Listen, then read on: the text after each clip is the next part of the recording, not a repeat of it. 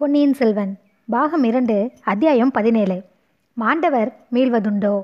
இதுவரைக்கும் சுந்தர சோழ வேறு யாரோ ஒரு மூன்றாம் மனிதனை பற்றி சொல்வது போல் சொல்லி கொண்டு வந்தார். இப்போது தம்முடைய வாழ்க்கையில் நடந்த வரலாறாகவே சொல்லத் தொடங்கினார். என் அருமை மகளே சாதாரணமான ஒரு தகப்பன் தன் மகளிடம் சொல்லக்கூடாத விஷயத்தை இன்று நான் உனக்கு சொல்கிறேன். இதுவரை யாரிடமும் மனதை திறந்து சொல்லாத செய்தியை உன்னிடம் சொல்கிறேன். இந்த உலகத்திலேயே என் நண்பன் அனிருத்தன் ஒருவனுக்குத்தான் இது தெரியும்? அவனுக்கும் முழுவதும் தெரியாது. இப்போது என் மனதில் நடக்கும் போராட்டம் அவனுக்கு தெரியாது. ஆனால் உன்னிடம் எல்லாவற்றையும் சொல்லப் போகிறேன். நம்முடைய குடும்பத்தில் யாராவது ஒருவருக்கு தெரிந்திருக்க வேண்டும். உன் தாயாரிடமும் சொல்ல முடியாது. உன்னிடம்தான் சொல்ல வேண்டும் என்று சில காலமாகவே எண்ணி இருந்தேன் அதற்கு சந்தர்ப்பம் இன்றைக்கு வந்தது. நீ என் நிலையை கண்டு சிரிக்க மாட்டாய். என் மனதில் உள்ள புண்ணை ஆற்றுவதற்கு முயல்வாய். என்னுடைய விருப்பம் நிறைவேறவும் உதவி செய்வாய். இந்த நம்பிக்கையுடன் உன்னிடம் சொல்கிறேன். அந்த தீவிலிருந்து மரக்கலத்தில் ஏறி புறப்பட்டேன். கோடிக்கரை சேர்ந்தேன். என் பாட்டனார் பராந்தக சக்கரவர்த்தி இந்த தஞ்சை அரண்மனையில் அப்போது தங்கியிருக்கிறார் என்று அறிந்து நேராக இங்கே வந்தேன். நான் தஞ்சை வந்து சேர்ந்தபோது பராந்தக சக்கரவர்த்தி மரணத்தை எதிர்நோக்கி கொண்டிருந்தார். அவர் உள்ளம் நொந்து போயிருந்தது. நாற்பது ஆண்டு காலத்தில் அவர் நிர்மாணித்த மகாராஜ்யம் சின்னாபின்னம் அடைந்து கொண்டிருந்தது. அவருக்கு பிறகு பட்டத்தை அடைய வேண்டியவரான ராஜாதித்தர் தக்கோல போரில் மாண்டார். அதே போர்க்களத்தில் படுகாயம் அடைந்த என் தந்தை அரிஞ்சயர் பிழைப்பாரோ மாட்டாரோ என்ற நிலையில் இருந்தார். கன்னர தேவனுடைய படைகள் தொண்டை மண்டலத்தை கைப்பற்றி முன்னேறி கொண்டு வந்தன. தெற்கே பாண்டியர்கள் தலையெடுத்து வந்தார்கள். இலங்கையில் சோழ சைன்யம் தோல்வியுற்று திரும்பிவிட்டது. பல போர்க்களங்களிலும் சோழ நாட்டு வீராதி வீரர் பலர் உயிர் துறந்து விட்டார்கள். இந்த செய்திகள் எல்லாம் ஒருமிக்க வந்து முதிய பிராயத்து பராந்தக சக்கரவர்த்தியின் உள்ளத்தை புண்படுத்தி துயரக்கடலில் ஆழ்த்தியிருந்தன. இந்த நிலையில் என்னை கண்டதும் அவருடைய முகம் மலர்ச்சியடைந்தது. என் பாட்டனாருக்கு நான் குழந்தையாய் இருந்த நாளிலிருந்து என் பேரில் மிக்க பிரியம். என்னை எங்கேயும் அனுப்பாமல் அரண்மனையில் தம்முடனேயே வெகு காலம் வைத்திருந்தார். பிடிவாதம் பிடித்து அவரிடம் விடை பெற்றுக்கொண்டு நான் ஈழ நாட்டுக்கு போனேன். அங்கிருந்து திரும்பி வந்தவர்களிலே நான் இல்லை என்று அறிந்ததும் என் பாட்டனாரின் மனம் உடைந்து போயிருந்தது.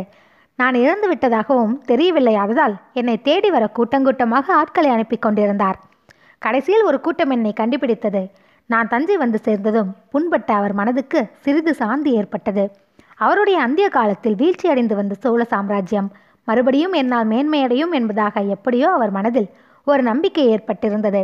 அந்த நம்பிக்கையை ஜோதிடர்கள் வளர செய்திருந்தார்கள். அதற்கு தகுந்தாற்போல் அவருக்கு புதல்வர்கள் நாலு பேர் இருந்தார்கள். அவருடைய அந்திய காலத்தில் பேரன் நான் ஒருவனே இருந்தேன். சக்கரவர்த்தி இருக்கும் தருவாயில் என்னை அருகில் அழைத்து உச்சி முகர்ந்து கண்ணீர் பெருக்கினார். அப்பனே எனக்கு பிறகு உன் பெரியப்பன் கண்டராதித்தன் சிம்மாசனம் ஏறினான். அவனுக்கு பிறகு இந்த சோழ ராஜ்யம் உன்னை அடையும். உன்னுடைய காலத்திலேதான் மறுபடி இந்த சோழகுலம் மேன்மையடையப் போகிறது என்று பலமுறை அவர் கூறினார். சோழ நாட்டின் மேன்மையை நிலைநாட்டுவதே என் வாழ்க்கையின் லட்சுமியாய் இருக்க வேண்டும் என்று சொல்லி அவ்வாறு என்னிடம் வாக்குறுதியும் பெற்றுக்கொண்டார் என் பாட்டனார் என்னிடம் எவ்வளவு பிரியம் வைத்திருந்தாரோ அவ்வளவு நான் அவரிடம் பக்தி வைத்திருந்தேன். ஆதலேன் அவருடைய கட்டளையை சிறமேற்கொண்டு நடப்பதென்று உறுதி கொண்டேன். ஆனாலும் என் உள்ளத்தில் அமைதி இல்லை. கடல் சூழ்ந்த தீவில் கரடிக்கு இரையாகாமல் என்னை காப்பாற்றிய கரையர் குலமகளின் கதி என்ன? சோழ நாட்டு சிம்மாசனத்தில் கீழ்குளத்தில் பிறந்த ஊமை பெண் ஒருத்தி ராணியாக வீற்றிருக்க முடியுமா? அரண்மனை வாழ்வு அவளுக்குத்தான் சரிப்பட்டு வருமா? நாட்டார் நகரத்தார் என்னை பார்த்து சிரிக்க மாட்டார்களா? இந்த எண்ணங்கள் அடிக்கடி தோன்றி என் மனதை சஞ்சலப்படுத்தின. இது மட்டுமன்று என் பெரிய தகப்பனார் கண்டராதித்தர் சில காலத்திற்கு முன்புதான் இரண்டாவது கல்யாணம் செய்து கொண்டிருந்தார். அவரை மணந்த பாக்கியசாலி மலவரையர் குலமகள் என்பதை நீ அறிவாய். முதல் மனைவிக்கு குழந்தை இல்லை என்றால் இரண்டாவது மனைவிக்கும் குழந்தை பெறுவாது என்பது என்ன நிச்சயம்? பெரியவக்காவுக்கு ஆண் குழந்தை பிறந்தால் ராஜ்யம் எனக்கு எப்படி வரும்? இதை பற்றி ராஜ்யத்தில் சிலர் அப்போதே பேசிக்கொண்டிருந்தது என் காதில் விழுந்தது. ஆனால் அத்தகைய சந்தேகம் யாருக்கும் உண்டாகாது. கூடாது என்று மகாத்மாவாகிய என் பெரிய தகப்பனார் விரும்பினார் போலும் பராந்தக சக்கரவர்த்தி காலமான பிறகு கண்டராஜ்யத்திற்கு ராஜ்ய பட்டாபிஷேகம் நடந்தது. அதே சமயத்தில் எனக்கும் யுவராஜ்ய பட்டாபிஷேகம் நடக்க வேண்டும் என்று என் பெரியப்பா புதிய சக்கரவர்த்தி ஏற்பாடு செய்துவிட்டார். என் பெரிய மகளே இன்றைக்கு உன் தம்பி அருள்மொழியின் பேரில் இந்நாட்டு மக்கள் எப்படி பெருமையாய் இருக்கிறார்களோ அப்படி அந்த நாளில் என் பேரில் அபிமானமாய் இருந்தார்கள் அரண்மனைக்குள்ளே பட்டாபிஷேகம் நடந்து கொண்டிருந்த போது வெளியிலே ஆயிரக்கணக்கான ஜன்னங்கள் ஆவலுடன் காத்திருந்தார்கள். புதிதாக முடிசூடிய சக்கரவர்த்தியும் யுவராஜாவும் சேர்ந்தாற்போல் ஜனங்களுக்கு காட்சி தர வேண்டும் என்று அனைவரும் விரும்பினார்கள். அவ்விதமே பெரியப்பாவும் நானும் இந்த அரண்மனை மேன்மாடத்தின் முன்றிலுக்கு வந்து நின்றோம். கீழே ஒரே ஜனசமுத்திரமாக இருந்தது. அவ்வளவு பேருடைய முகங்களும் மலர்ந்து விளங்கின. எங்களை கண்டதும் அவ்வளவு பேரும் குதூகலமடைந்து ஆரவரித்தார்கள். நாம் இளவரசு பட்டம் சூட்டிக்கொண்டது பற்றி இவ்வளவு ஆயிரம் ஆயிரம் மக்கள் குதூகலம் அடைந்திருக்கிறார்களே அப்படி இருக்க எங்கேயோ ஒரு கண் காணாத்தீவில் காட்டி காட்டின் மத்தியில் வாழும் ஊமை பெண்ணை பற்றி நாம் கவலைப்படுவது என்ன நிச்சயம்? இவ்வளவு பேருடைய மகிழ்ச்சி முக்கியமானதா? ஒரே ஒரு ஊமை பெண்ணின் வாழ்க்கை முக்கியமானதா? இவ்வாறு எண்ணிக்கொண்டே எங்களை அண்ணாந்து பார்த்தபடி நின்ற மலர்ந்த முகளை ஒவ்வொன்றாக கவனித்து கொண்டு வந்தேன். அந்த ஜனங்களிலே ஆண்களும் பெண்களும் முதியவர்களும் இளைஞர்களும் சிறுவர் சிறுமிகளும் நின்றார்கள். எல்லோரும் ஒரே கழிப்புடன் காணப்பட்டார்கள். ஆனால் திடீரென்று ஒரு முகம் ஒரு பெண்ணின் முகம் சோகம் ததும்பிய முகம் கண்ணீர் நிறைந்த கண்களினால் என்னை பரிதாபமாக பார்த்து கொண்டிருந்த முகம் தெரிந்தது. அத்தனை கூட்டத்துக்கு நடுவில் எப்படி அந்த ஒரு முகம் என் கண்ணையும் கவனத்தையும் கவர்ந்தது என்பதை நான் அறியேன். பிறகு அங்கிருந்து என் கண்களும் நகரவில்லை கவனமும் பெயரவில்லை.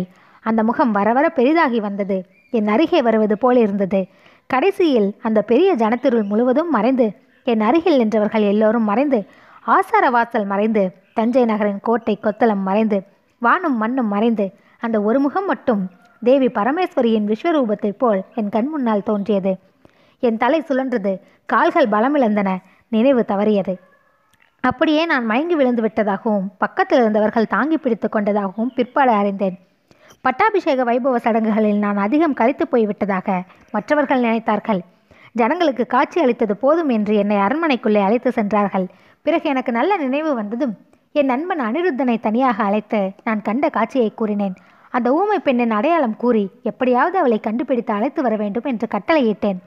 தஞ்சை நகரின் மூளை முடுக்கெல்லாம் தேடியும் அத்தகைய ஊமை பெண் யாரும் இல்லை என்று அனிருத்தன் வந்து சொன்னான். என்னுடைய உள்ளத்தின் பிரம்மையாக இருக்கும் என்று கூறினான். நானும் அவனை கோபித்து கொண்டு இந்த உதவி கூட செய்யாவிட்டால் அப்புறம் நீ என்ன சிநேகிதம்? என்றேன். தஞ்சை கோட்டைக்கு வெளியே கடற்கரையை நோக்கி செல்லும் பாதைகளில் ஆள் அனுப்பி தேடும்படி சொன்னேன். அப்படியே பல வழிகளிலும் ஆள்கள் சென்றார்கள். கடற்கரை வரையில் போய் தேடினார்கள். கோடிக்கரைக்கு போனவர்கள் அங்கேயுள்ள கலங்கரை விளக்கு காவலன் வீட்டில் ஒரு ஊமை பெண் இருப்பதாக கண்டுபிடித்தார்கள். அவள் பித்து பிடித்தவள் போல் தோன்றினாளாம். எவ்வளவோ ஜாடை மாடிகளினால் அவளுக்கு விஷயத்தை தெரிவிக்க முயன்றதும் பயன்படவில்லையாம். அவர்களுடன் தஞ்சைக்கு வருவதற்கு அடியோடு மறுத்துவிட்டாளாம் இந்த செய்தியை அவர்கள் கொண்டு வந்த உடனே இன்னது செய்வதென்று தெரியாமல் மனங்கலங்கினேன். இரண்டு நாள் அந்த கல கலக்கத்திலேயே இருந்தேன். ஆன மட்டும் அவளை மறந்துவிட பார்த்தும் இயலவில்லை. இரவும் பகலும் அதே நினைவாய் இருந்தது இரவில் ஒரு கணம் கூட தூங்கவும் முடியவில்லை. பிறகு அனிருத்தனையும் அழைத்துக்கொண்டு கோடிக்கரைக்கு புறப்பட்டேன். குதிரைகள் எவ்வளவு வேகமாக செலுத்தலாமோ அவ்வளவு வேகமாக செலுத்தி கொண்டு போனோம். போகும்போது என் மனக்கலக்கம் இன்னும் அதிகமாயிற்று. அந்த ஊமை பெண்ணை அங்கே கண்டுபிடித்தால் அப்புறம் அவளை என்ன செய்வது என்று எண்ணிய போது மனம் குழம்பியது. தஞ்சைக்கோ பழையாறைக்கோ அழைத்து போய் இவள் என் ராணி என்று சொல்லுவதா? அவ்வாறு நினைத்த போது என் உள்ளமும் உடலும் குன்றி போய்விட்டன. என் செல்வகுமாரி அந்த நாளில் நான் மேனி அழகில் நிகரற்றவன் என்று வேண்டாத பிரபலம் என்று எனக்கு ஏற்பட்டிருந்தது. அதை ஒரு புகழாகவே நான் நினைக்கவில்லை. ஆயினும் மற்றவர்கள் அதை பற்றி ஓயாது பேசினார்கள். என் பாட்டனாரின் பெயராகிய பராந்தகன் என்னும் பெயரை எனக்கு வைத்திருந்தோம் அது அடியோடு மறையும்படி செய்து சுந்தர சோழன் என்ற பெயரை பிரபலப்படுத்தி விட்டார்கள். அப்படி அனைவராலும் புகழப்பட்ட நான் நாகரிகம் இன்னதென்று தெரியாத ஒரு ஊமி பெண்ணை எப்படி அரண்மனைக்கு அழைத்து போவேன்? இல்லை என்றால் அவளை என்ன செய்வது? இப்படி பலவாறு எண்ணிக் குழம்பிய மனதுடன் கோடிக்கரை சேர்ந்தேன். அந்த மகராசி எனக்கு கஷ்டம் எதுவும் இல்லாமல் செய்துவிட்டாள். அங்கே நான் அறிந்த செய்தி என்னை அப்படியே ஸ்தம்பித்து போகும்படி செய்துவிட்டது. நாங்கள் அனுப்பிய ஆள்கள் திரும்பி சென்ற மறுநாள் அந்த பெண் கரங்களை விளக்கின் உச்சியில் ஏறினாளாம். அன்று அமாவாசை. காற்று பலமாக அடித்தது. கடல் பொங்கி கொந்தளித்தது. கலங்கரை விளக்கை சூழ்ந்து கொண்டது. அந்த பெண் சிறிது நேரம் கொந்தளித்த அடைக்கடலை பார்த்து கொண்டே நின்றாளாம். அப்படி அவள் அடிக்கடி நிற்பது வழக்கமாததால் யாரும் அதை பொருட்படுத்தவில்லையாம். திடீரென்று வீல் என ஒரு சத்தம் அலைக்கடலின் முழக்கத்தையும் மீறிக்கொண்டு கேட்டதாம். பிறகு அவளை காணோம். பெண்ணுருவம் ஒன்று விளக்கின் உச்சியிலிருந்து கடலில் தலைகீழாக விழுந்ததை இரண்டொருவர் பார்த்தார்களாம். படகுகளை கொண்டு வந்து ஆன மட்டும் தேடி பார்த்தும் பயன்படவில்லை. கொந்தளித்து பொங்கிய கடல் அந்த பெண்ணை விளங்கிவிட்டது என்றே தீர்மானிக்க வேண்டியிருந்ததாம். இந்த செய்தியை கேட்டதும் என் நெஞ்சில் ஈட்டியினால் குத்துவது போன்ற வழியும் வேதனையும் உண்டாயின. ஆனால் சற்று நேரத்திற்கெல்லாம் ஒருவித அமைதியும் உண்டாயிற்று. அவளை என்ன செய்வது என்ற கேள்வி இனி இல்லை. அதனை பற்றி யோசித்து மனதை குழப்பிக் கொள்ள வேண்டியதும் இல்லை. துன்பமும் அமைதியும் கலந்த இந்த விசித்திர வேதனையுடன் தஞ்சைக்கு திரும்பினேன். ராஜ்ய காரியங்களில் மனதை செலுத்தினேன். போர்க்களங்களுக்கு சென்றேன். உன் தாயை மணந்து கொண்டேன். வீர புதல்வர்களை பெற்றேன். உன்னை என் மகளாக அடையும் பாக்கியத்தையும் பெற்றேன். ஆனாலும் மகளே செத்துப்போன அந்த பாவியை என்னால் அடியோடு மறக்க முடியவில்லை. சிற்சில சமயம் என் கனவிலே அந்த பயங்கர காட்சி. நான் கண்ணால் பாராத அந்த காட்சி. தோன்றி என்னை வருத்தி கொண்டிருந்தது. கலங்கரை விளக்கின் உச்சியிலிருந்து ஒரு பெண் உருவம் தலைகீழாக பாய்ந்து அலைக்கடலில் விழும் காட்சி என் கனவிலும் கற்பனையும் தோன்றிக் கொண்டிருந்தது. கனவில் அந்த பயங்கர காட்சியை காணும்போதெல்லாம் நான் அலறி புடித்து கொண்டு எழுந்திருப்பேன். பக்கத்தில் படுத்திருப்பவர்கள் என்ன என்ன? என்று கேட்பார்கள். உன் தாயார் எத்தனையோ தடவை கேட்டதுண்டு. ஆனால் நான் உண்மையை கூறியதில்லை. ஒன்றுமில்லை என்று சில சமயம் சொல்வேன். அல்லது போர்க்கள பயங்கரங்களை கற்பனை செய்து கூறுவேன். நாளடைவில் காலதேவனின் கருணையினால் அந்த பயங்கர காட்சி என் மனதை விட்டு அகன்றது. அவளும் என் நினைவிலிருந்து அகன்றாள். அகன்று விட்டதாகத்தான் சமீப காலமாக வரையில் நினைத்து கொண்டிருந்தேன். ஆனால் உயிரோடு இருப்பவர்களை காட்டிலும் செத்துப்போனவர்கள் அதிக கொடுமைக்காரர்கள் என்று தோன்றுகிறது. மகளே ஊமைச்சியின் ஆவி என் மனவிட்டு விடவில்லை. சில காலமாக அது மீண்டும் தோன்றி என்னை வதைக்க ஆரம்பித்திருக்கிறது. என் மகளே மாண்டவர்கள் மீண்டும் வருவார்கள் என்று நீ நம்புகிறாயா? இவ்விதம் சொல்லிவிட்டு சுந்தர சோழர் தம் பார்வையை எங்கேயோ தூரத்தில் செலுத்தி வெறித்து பார்த்தார். அவர் பார்த்த திக்கில் ஒன்றுமே இல்லைதான். ஆயினும் அவருடைய உடம்பு நடுங்குவதாக குந்தவை கண்டாள். எல்லையற்ற இரக்கம் அவர் பேரில் அவளுக்கு உண்டாயிற்று. கண்களில் நீர் தரும்பியது. தந்தையின் மார்பில் தன் முகத்தை பதித்துக் கொண்டு கண்ணீர் விட்டாள். அதனால் அவருடைய நடுக்கமும் குறைந்ததாக தோன்றியது. பிறகு தந்தையை நிமிர்ந்து நோக்கி அப்பா இந்த பயங்கரமான வேதனையை பல வருஷ காலம் தாங்கள் மனதிலேயே வைத்துக்கொண்டு கஷ்டப்பட்டிருக்கிறீர்கள். அதனாலே தான் தங்கள் உடம்பும் சீர்குலைந்து விட்டது. இப்போது என்னிடம் சொல்லிவிட்டீர்கள் அல்லவா? இனிமேல் தங்கள் உடம்பு சரியாக போய்விடும் என்றாள். சுந்தர சோழர் அதை கேட்டு சிரித்த சிரிப்பின் ஒளியில் வேதனையுடன் கூட அவநம்பிக்கையும் கலைந்ததேன். அவர் கூறினார் குந்தவை நீ நம்பவில்லை. மாண்டவர்கள் மீண்டும் வருவார்கள் என்று நீ நம்பவில்லை. ஆனாலும் அதோ அந்த தூணுக்கு பக்கத்தில் குத்துவிளக்கின் பின்னால் அந்த பாவியின் ஆவி நேற்று நள்ளிரவில் நின்றது. என் கண்ணாலேயே பார்த்தேன். அதை எப்படி நம்பாமல் இருக்க முடியும்? நான் கண்டது வெறும் பிரம்மை என்றால் உன் தோழியை பற்றி என்ன சொல்வாய்? அவள் எதையோ பார்த்து கேட்டதனால்தானே நினைவு தப்பி விழுந்தாள். அவளை அழைத்து வா குந்தவை. நானே நேரில் கேட்டு தெரிந்து கொள்கிறேன் என்று சுந்தர சோழர் பரபரப்புடன் கூறினார். அப்பா வானதி ஒரு பயங்குள்ளி பெண். கொடும்பாலூர் வீரவேலர் குலத்தில் இவடி எப்படி பிறந்தாலோ தெரியவில்லை. இருட்டில் தூணை பார்த்தாலும் அவள் அலறி கொண்டு மயக்கமாய் விழுவாள். அவளை கேட்பதில் யாரொரு பயனும் இல்லை. அவள் ஏதும் பார்த்திருக்கவும் மாட்டாள் கேட்டிருக்கவும் மாட்டாள். அப்படியா சொல்கிறாய் அவள் போனால் போகட்டும். நான் சொல்ல வேண்டியது மிச்சத்தையும் கேள். மாண்டவர்கள் மீண்டு வருவார்கள் என்பதில் எனக்கும் வெகு காலம் நம்பிக்கை இல்லாமல் தான் இருந்தது. அப்படிப்பட்ட தோற்றம் என்னுடைய வீண் மனப்பிரம்மை என்றே நானும் எண்ணி இருந்தேன். காவேரி நதியில் நாம் எல்லோருமாக ஓடத்தில் போய்க்கிருந்த போய்கொண்டிருந்த போது குழந்தை அருள்மொழிவர்மன் திடீரென்று காணாமல் போனது உனக்கு நினைவிருக்கிறதல்லவா? நாம் எல்லோரும் திகைத்தும் தவித்தும் நிற்கையில் ஒரு பெண்ணரசி பொன்னி நதி வெள்ளத்திலிருந்து குழந்தையை எடுத்து தூக்கி கொடுத்தாள். குழந்தையை மற்றவர்கள் வாங்கி கொண்டதும் அவள் மறைந்து விட்டாள். இதை பற்றி நாம் எவ்வளவோ தடவை பேசியிருக்கிறோம். நீ மறந்திருக்க முடியாது. நீங்கள் எல்லோரும் காவேரி அம்மன் தான் குழந்தையை காப்பாற்றியதாக முடிவு கட்டினீர்கள். ஆனால் என் கண்ணுக்கு என்ன தோன்றியது தெரியுமா? அந்த வலைஞர் குலமகள் ஊமைச்சிதான் குழந்தையை எடுத்துக் கொடுத்ததாக தோன்றியது. அன்றைய தினமும் நான் நினைவிழந்து விட்டேன். என்பது உனக்கு ஞாபகம் இருக்கிறதா? குழந்தைக்கு நேர்ந்த அபாயத்தை முன்னிட்டு நான் நினைவிழந்தேன் என்று எல்லோரும் எண்ணினார்கள். ஆனால் உண்மை அதுவன்று இத்தனை நாள் கழித்து உனக்கு சொல்கிறேன் குழந்தையை எடுத்து கொடுத்த பெண்ணுருவம் அவளுடைய ஆவி உருவம் என்று எனக்கு தோன்றியபடியால் தான் அப்படி மூர்ச்சியடைந்தேன் மகளே உன் தமையனுக்கு இளவரச பட்டம் சூட்டிய தினம் நினைவிருக்கிறதா? அன்று பட்டாபிஷேகம் நடந்த பிறகு ஆதித்த கரிகாலன் அந்தப்புறத்துக்கு தாய்மார்களிடம் ஆசை பெறுவதற்காக வந்தான் அல்லவா? அவனுக்கு பின்னால் நான் வந்தேன். அதே ஊமச்சியின் ஆவி அங்கே பெண்களின் மத்தியில் நின்று கரிகாலனை கொடூரமாக உற்று பார்த்ததை கண்டேன். மீண்டும் ஒரு தடவை பிரக்னை இழந்தேன். பிறகு யோசித்த போது அந்த சம்பவத்தை குறித்து எனக்கு சந்தேகம் உண்டாயிற்று. அப்படி அவள் கரிகாலனை கொடூரமாக பார்க்க வேண்டிய அவசியம் என்ன என்று ஐயுற்றேன்.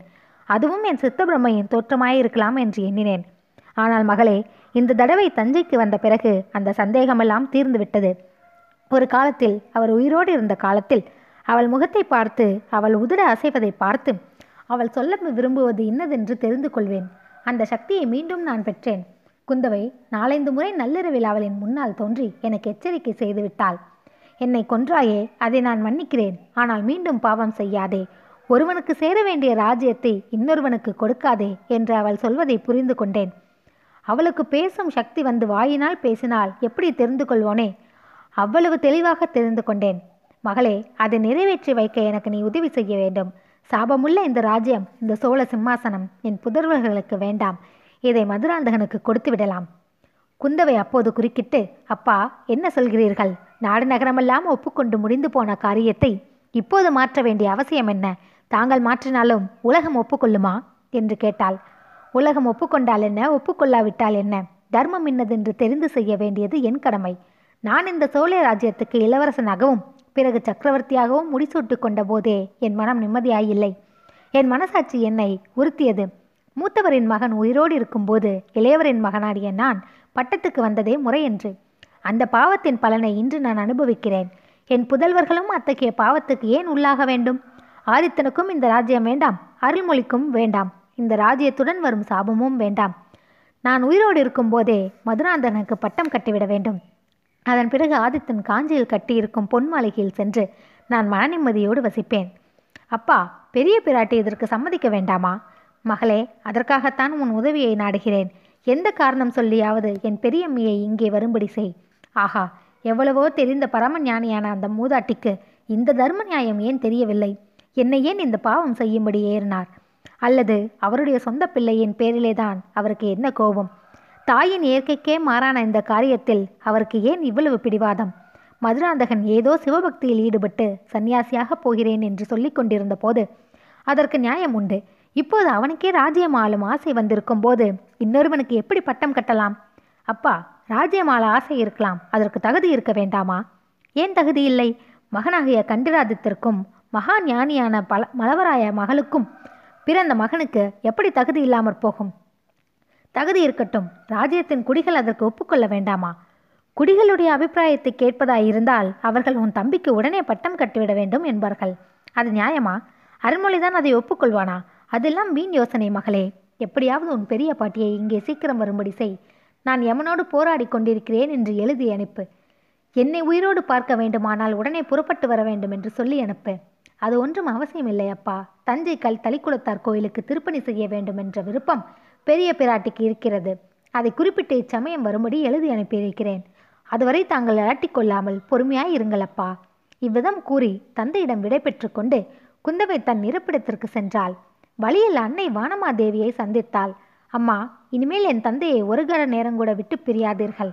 மற்றவர்கள் போய் செய்ய வேண்டிய பூஜைகளை செய்யட்டும் என்றாள். குந்தவையின் உள்ளத்தில் சில காலமாக ஏற்பட்டிருந்த ஐயங்கள் இப்போது கொஞ்சம் தெளிவு பெற தொடங்கியிருந்தன கண் இருட்டாய் இருந்த இடங்களில் கொஞ்சம் வெளிச்சம் தெரிய ஆரம்பித்தது. தன் தந்தைக்கும் சகோதரருக்கும் விரோதமாக ஏதோ ஒரு பயங்கரமான மந்திர தந்திர சூழ்ச்சி நடைபெற்று வருகிறது என்பதை அவள் அறிவு நன்கு உணர்த்தியது. ஆனால் அது எத்தகைய சூழ்ச்சி எப்படி எப்படியெல்லாம் இயங்குகிறது என்பதை முழுவதும் அவளால் அறிந்து கொள்ள முடியவில்லை. சோழ மகாராஜ்யத்துக்கும் அந்த ராஜ்யத்துக்கு தன் சகோதரர்கள் பெற்றுள்ள உரிமைக்கும் பேரபாயம் ஏற்பட்டிருக்கிறது என்பதை அவள் உணர்ந்தாள். அந்த அபாயத்திலிருந்து அவர்களை பாதுகாக்கும் பொறுப்பு பெண்பாலாகிய தன் மீது சுமந்திருக்கிறதாகவும் நம்பினாள்.